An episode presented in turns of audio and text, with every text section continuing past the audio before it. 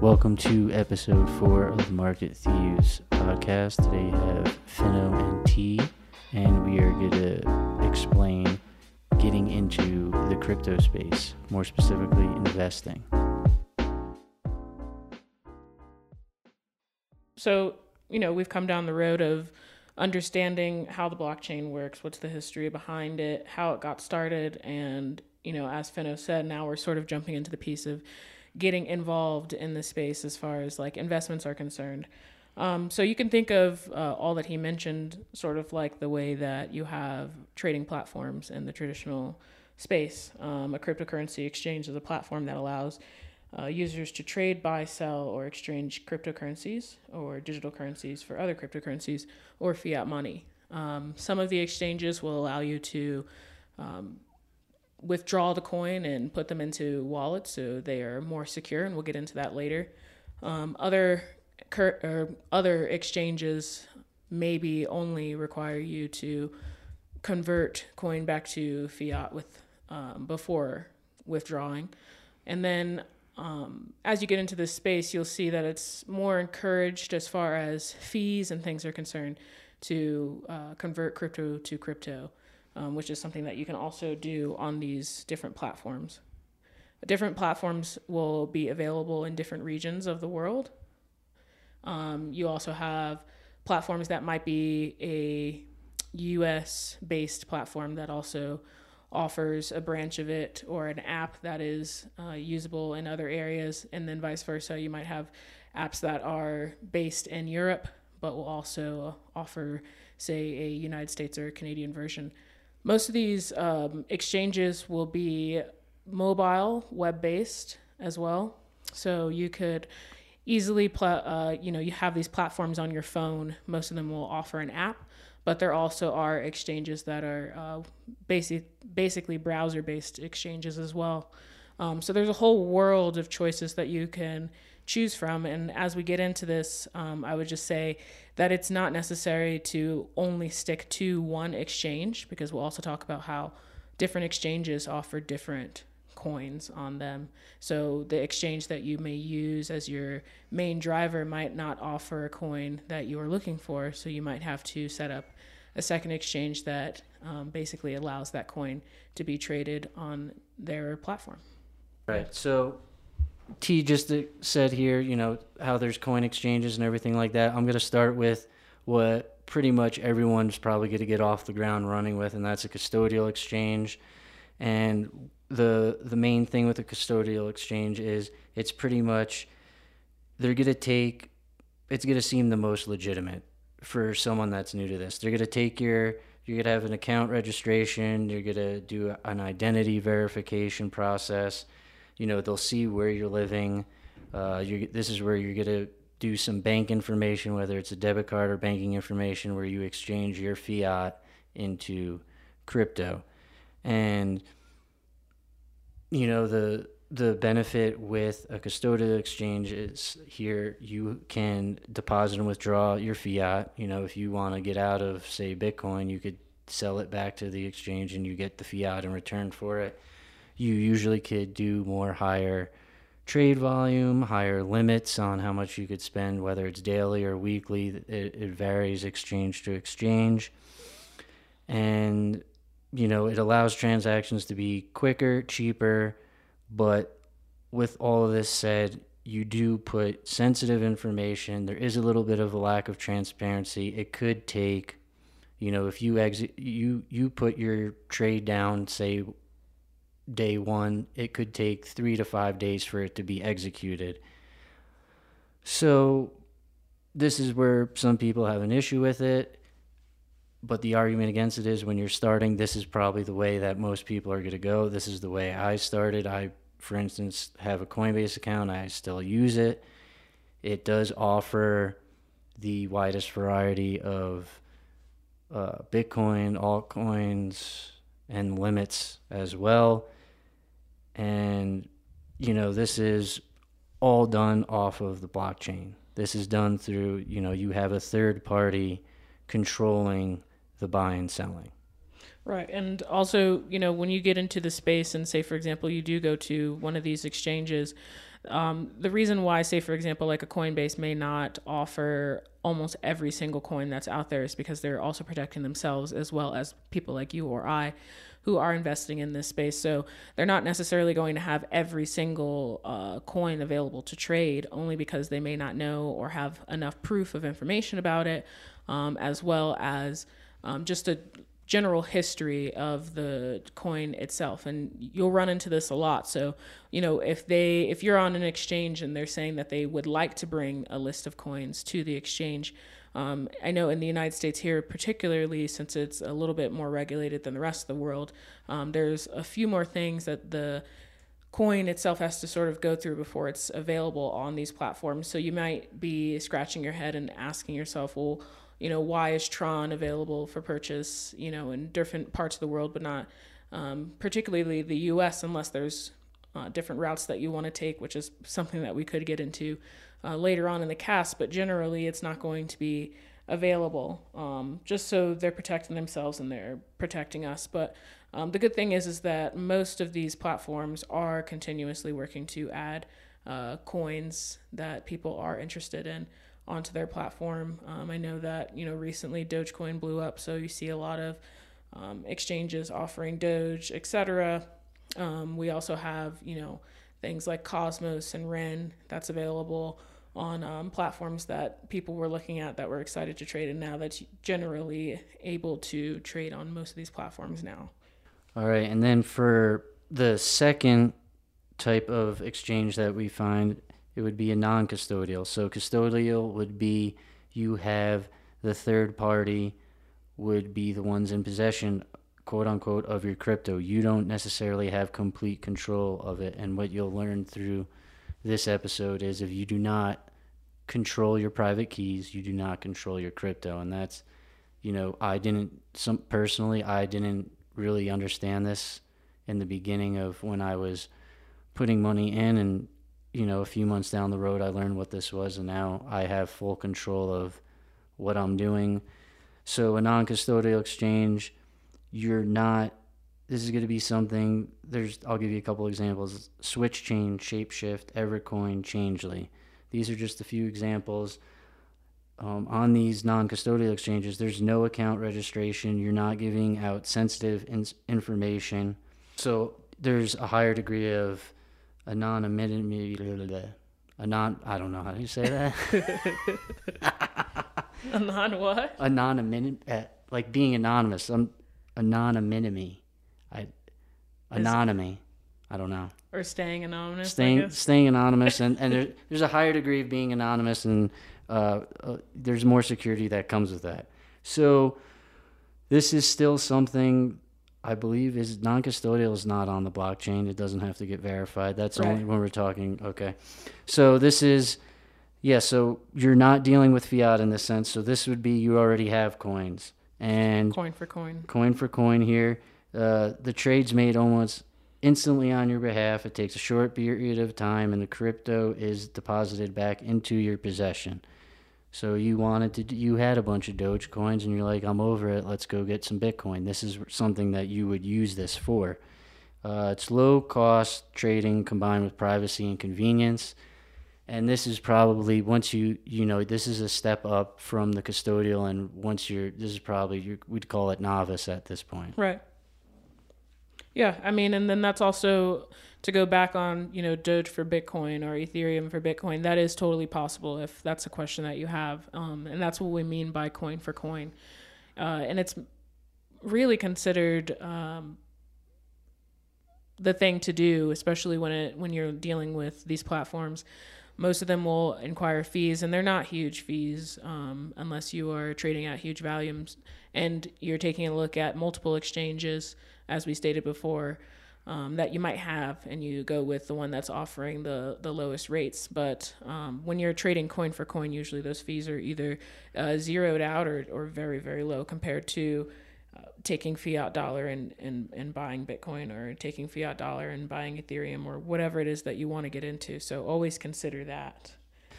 So the crypto wallet uh, is used to interact with blockchain network And these are when we're breaking it down. There's going to be three major types of these wallets. It's a hardware wallet, a software wallet, and a paper wallet.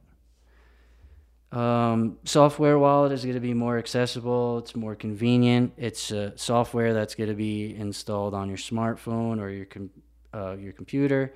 It provides users with access to your private keys, therefore giving you control over your crypto and making it easier to move it around if you want to do that, trade it, all that fun stuff that's going to be on the lower end. If you wanted to go a little bit more secure, you're going to have something called a hardware wallet. This is going to be, uh, let's just say, like a USB drive. It's going to be something that you, you're going to have to, using your software wallet, you connect to uh, your phone or your computer.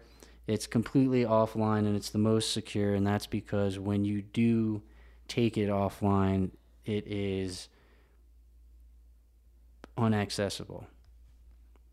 Um, and that also adds to security as well. So the more unaccessible it is, the more offline it is, the the more secure uh, your investments are. So, um, really, what makes things different for um, a hardware wallet versus a hot wallet is is that it's not necessarily connected to the internet unless you are transferring coins off and on uh, the actual USB drive. Um, as Fino said, that you would connect to your phone or your computer. So, this definitely gives you a shield of security from hackers if that was uh, the case and it's not connected to the internet so it's something that you could put your coins on and then put inside of a safe place physically at home versus um, the wallets that might be on your computer always connected to the internet um, unless it's like a desktop wallet. So if you are on your computer and you have the wherewithal, you could also download a desktop wallet, which is also totally off uh, the internet. But then there's also browser wallets, which um, would be connected to the internet. There's wallets that are connected to your app.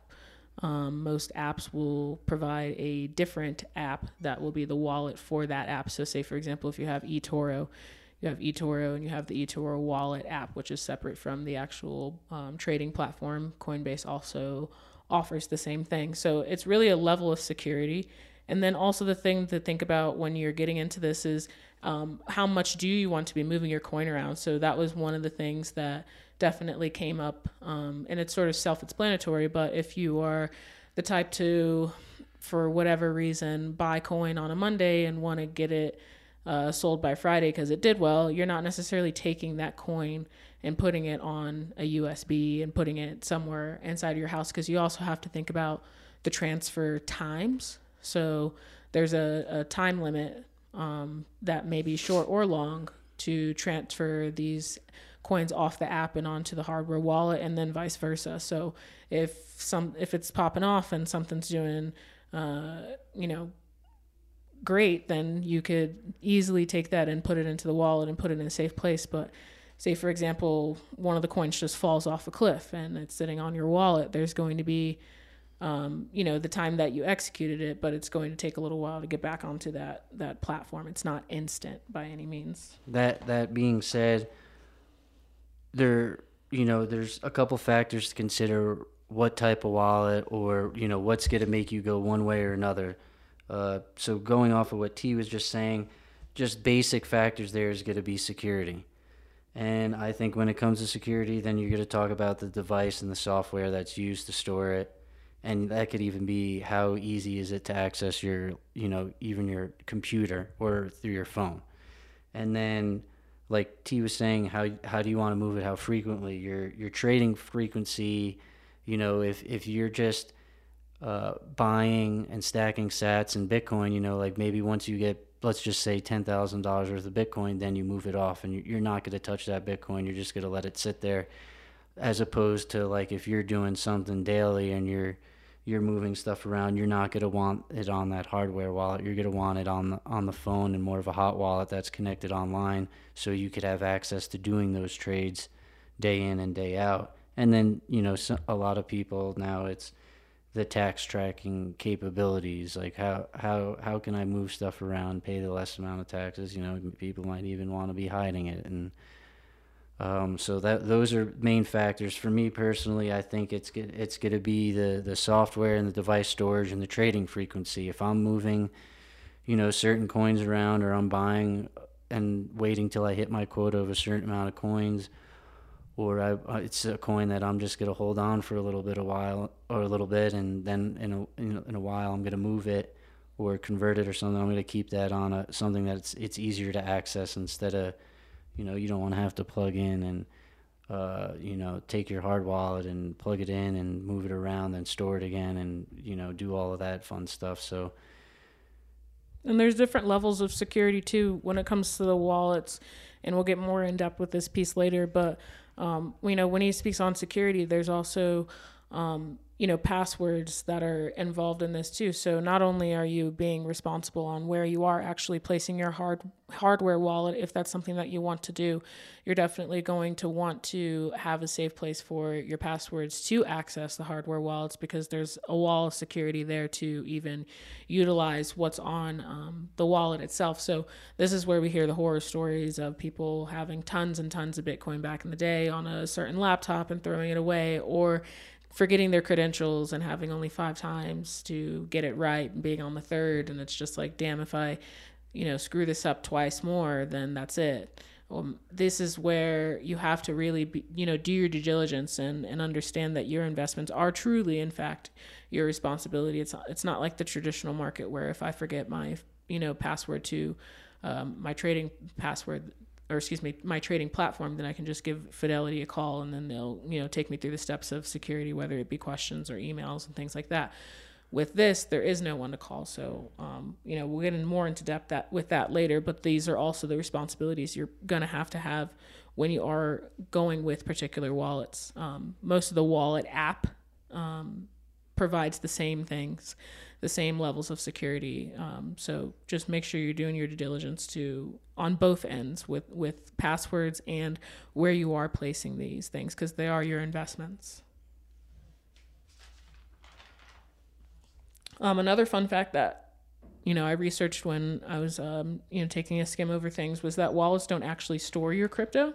Um, they're just a tool required to react and interact with the blockchain. So wallets will provide necessary information to send and receive crypto uh, via the blockchain and interaction. So um, in lamest terms, basically your keys will be a particular spot on the blockchain. Um, and then in turn, your wallet is an identifier for that specific location on the blockchain. And that particular crypto that you're storing is built on. Um, its specific location is where your coins are sent, and then this is how um, the alpha alphanumeric location or your your code, your particular code, is uh, received. So you have public keys and private keys, and we can we can get into that too. But I think on a um, very basic level of understandings, uh, if if we could go ahead and um, you know transfer this to what people are already doing. When you have a bank account for example you could look at the routing number and the accounting number as your public key. So this is information that you can give businesses. Like when you start a new job and they do direct deposit what do you do? You give them your routing number and your account number so they can pay you. Um, and if you are having like a reoccurring payment for a bill you give your routing number, your account account number, so they can um, automatically withdraw funds out of your account. So you could look at this as the public key. This is information that is uh, safe to give to trusted people. So public keys will be sort of encrypted with uh, the QR codes that people say, "Oh, we take um, this particular coin donation." It's it's public. It's for everyone to send um, to the receiver. Um, in the same comparison, private keys would be sort of like your pass password to your actual bank account. So if you get hired on a job, no, you're not going to give your actual password to your bank account to um, the person that is asking for it. It's going to be your routing number and your accounting number as public, and then your password is sort of your private. So, with that same energy, when it comes to crypto wallets and investing in crypto, never, never give your private key away. That's the actual credentials to access your funds um, if you want to take donations in some capacity, if you own a business or you're raising funds for um, a foundation, et cetera, then the, the public key is what you are um, giving out. So that's that's sort of uh, background and explaining on that as well. Yeah, the uh, the public keys out. Yeah, like your routing number, and even easier. You know, if when someone you scan someone's QR code for their Venmo, right? You know, you're you're exchanging the fiat, but this could be you could scan your own public key just to send it from one one wallet to another or a friend or something like that. It's super easy and yeah, that's the information you, if anything, you, you, hand out. Yeah, the private keys always, you know, you want them generated offline and you store them securely and you keep them as close to you as you can and you don't share those with anybody.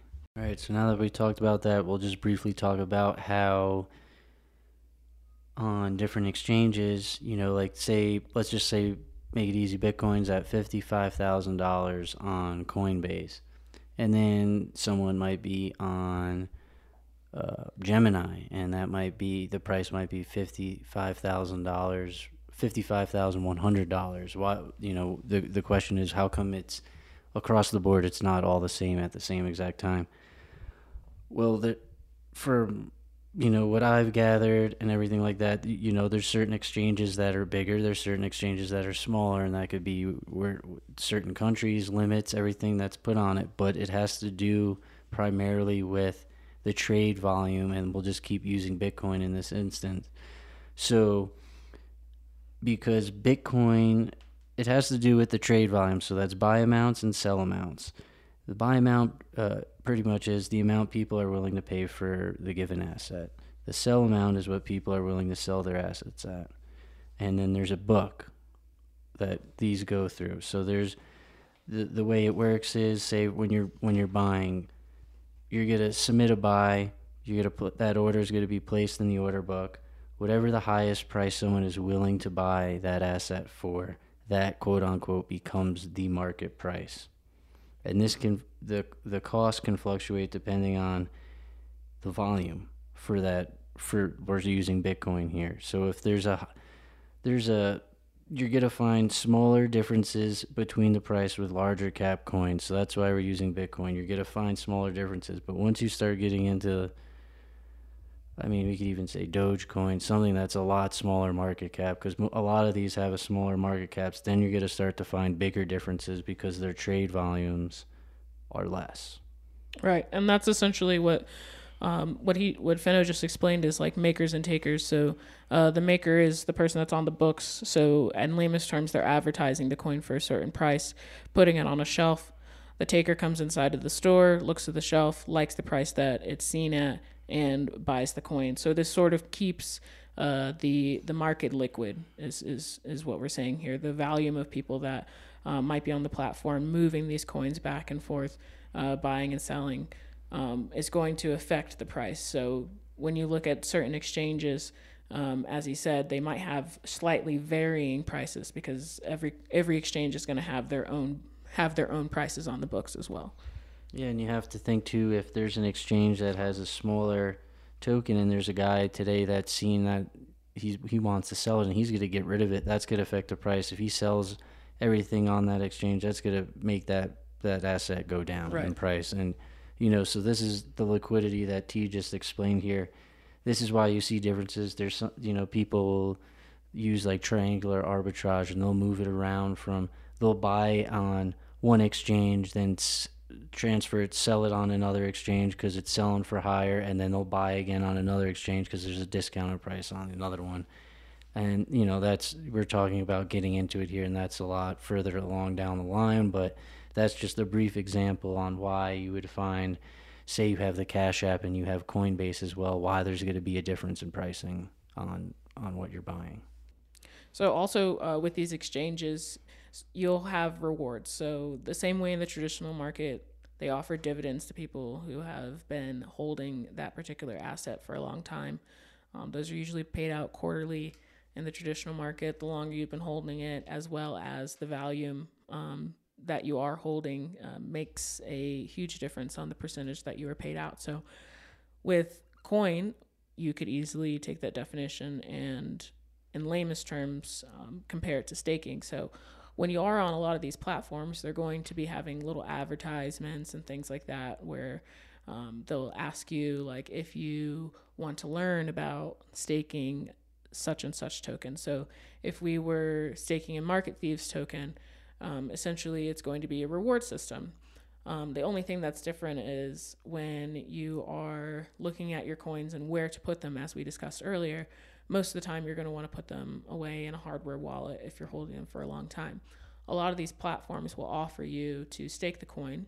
And to my understanding, you're going to want to keep that coin um, on that platform, so keep it hot. Um, now, just sort of generally, the security on most of these platforms are as good as they can be at this point in time. So when we speak of preferring to put it on a hardware wallet, we're not saying that keeping them hot is a bad idea all across the board. I would say general rule of thumb is you don't want to keep a lot of assets on there, um, just based off of the fact that if say Coinbase had some sort of breach in security, your coins are like on Coinbase on the platform. It's not necessarily like in your hands, but when it comes to staking, these blockchains will um, provide a reward for you to keep your your coins hot on the um, hot wallets, which would best basically be your your Coinbase account. Um, this basically allows less resources. Uh, it's it's basically a alternative to uh, traditional mining, and we could get down to advanced concepts later on. But um, it's basically holding uh, the cryptocurrency in the wallet to support and hold security operations of the blockchain that it's currently built on. So, in lamest terms, holding the crypto um, allows you to receive rewards. So, yes, this usually means holding the coin on the exchange instead of inside of a hardware wallet.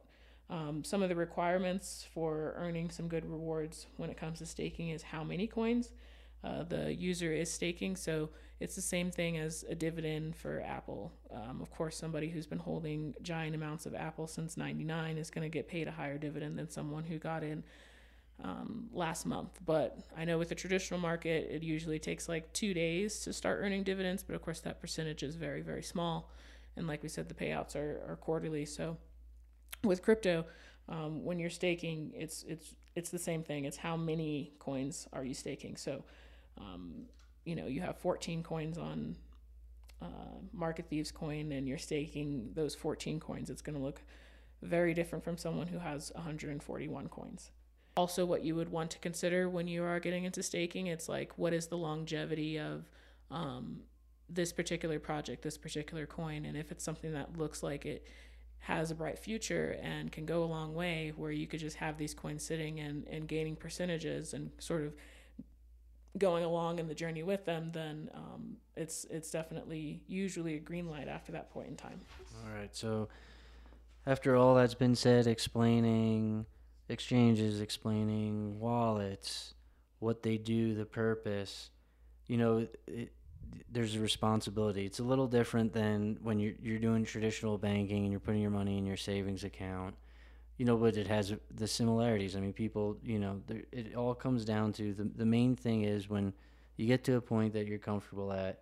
If you don't control your private keys, you don't control your crypto, and that's that. When you this is what you're doing. If this is a long term goal, a short term goal, regardless, if you hit whatever mark you want to hit, you you want to have control of your crypto and. Uh, certain exchanges and everything, it's all different, but it's all pretty easy how to to gather all of this stuff and put it on into your wallets, whether it's an online wallet or it's offline. So, you know, when we were talking about factors and wallets earlier, you know, th- we were talking about the trading frequency. That's, you know, re- this is what you want to think of when you're trading or buying crypto. It's best only to store the crypto on exchanges or software wallets temporarily while you're in use. And then you have your long term crypto holdings should be stored in a dedicated hardware wallet. And that, that this has to do with like what T said before, when you're on a, a bigger exchange, you know, it could it could be susceptible to a hack. It could be say SEC regulations, and it could get shut down. That's happened before. The hacks have happened, um, and this is when you know the stuff that you're not trying to long term hold that's what that's what you're gonna keep on there until maybe you know say you get you have a hundred Ethereum, you know you've you finally got a you hit a hundred and maybe that's what you're saying, but you know long before that, let's say you want to get that off there onto a hardware wallet. These are these are the things you got to think of, and these wallets, you know, even a hardware wallet.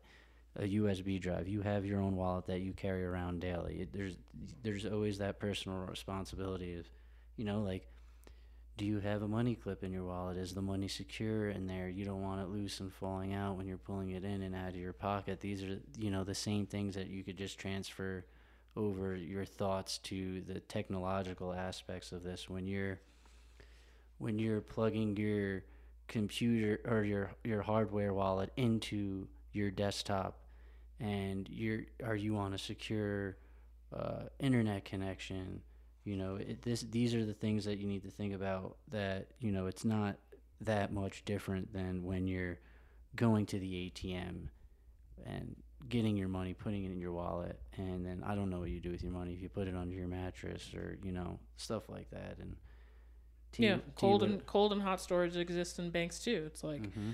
you know a bank could shut down. What are the policies if if a bank gets shut down? You know, um, and then you also have cold storage. Do you are you the type to put it inside of a savings account? Are you the type to wanna you feel a little bit more at ease when the money's physically somewhere inside of your house, whether it be in a safe or stuffed inside of a couch? You know, so it's the same sort of steps that you have to take with with crypto um, and we cannot stress enough there's no number to call. With traditional fiat you know you could freeze a card. You can have a new card ordered no big deal. You can um, have people stop placing transactions on your account by barring that one particular company. You can um, you know call someone and they'll take you through the steps of getting your getting access to your mobile account or your, your online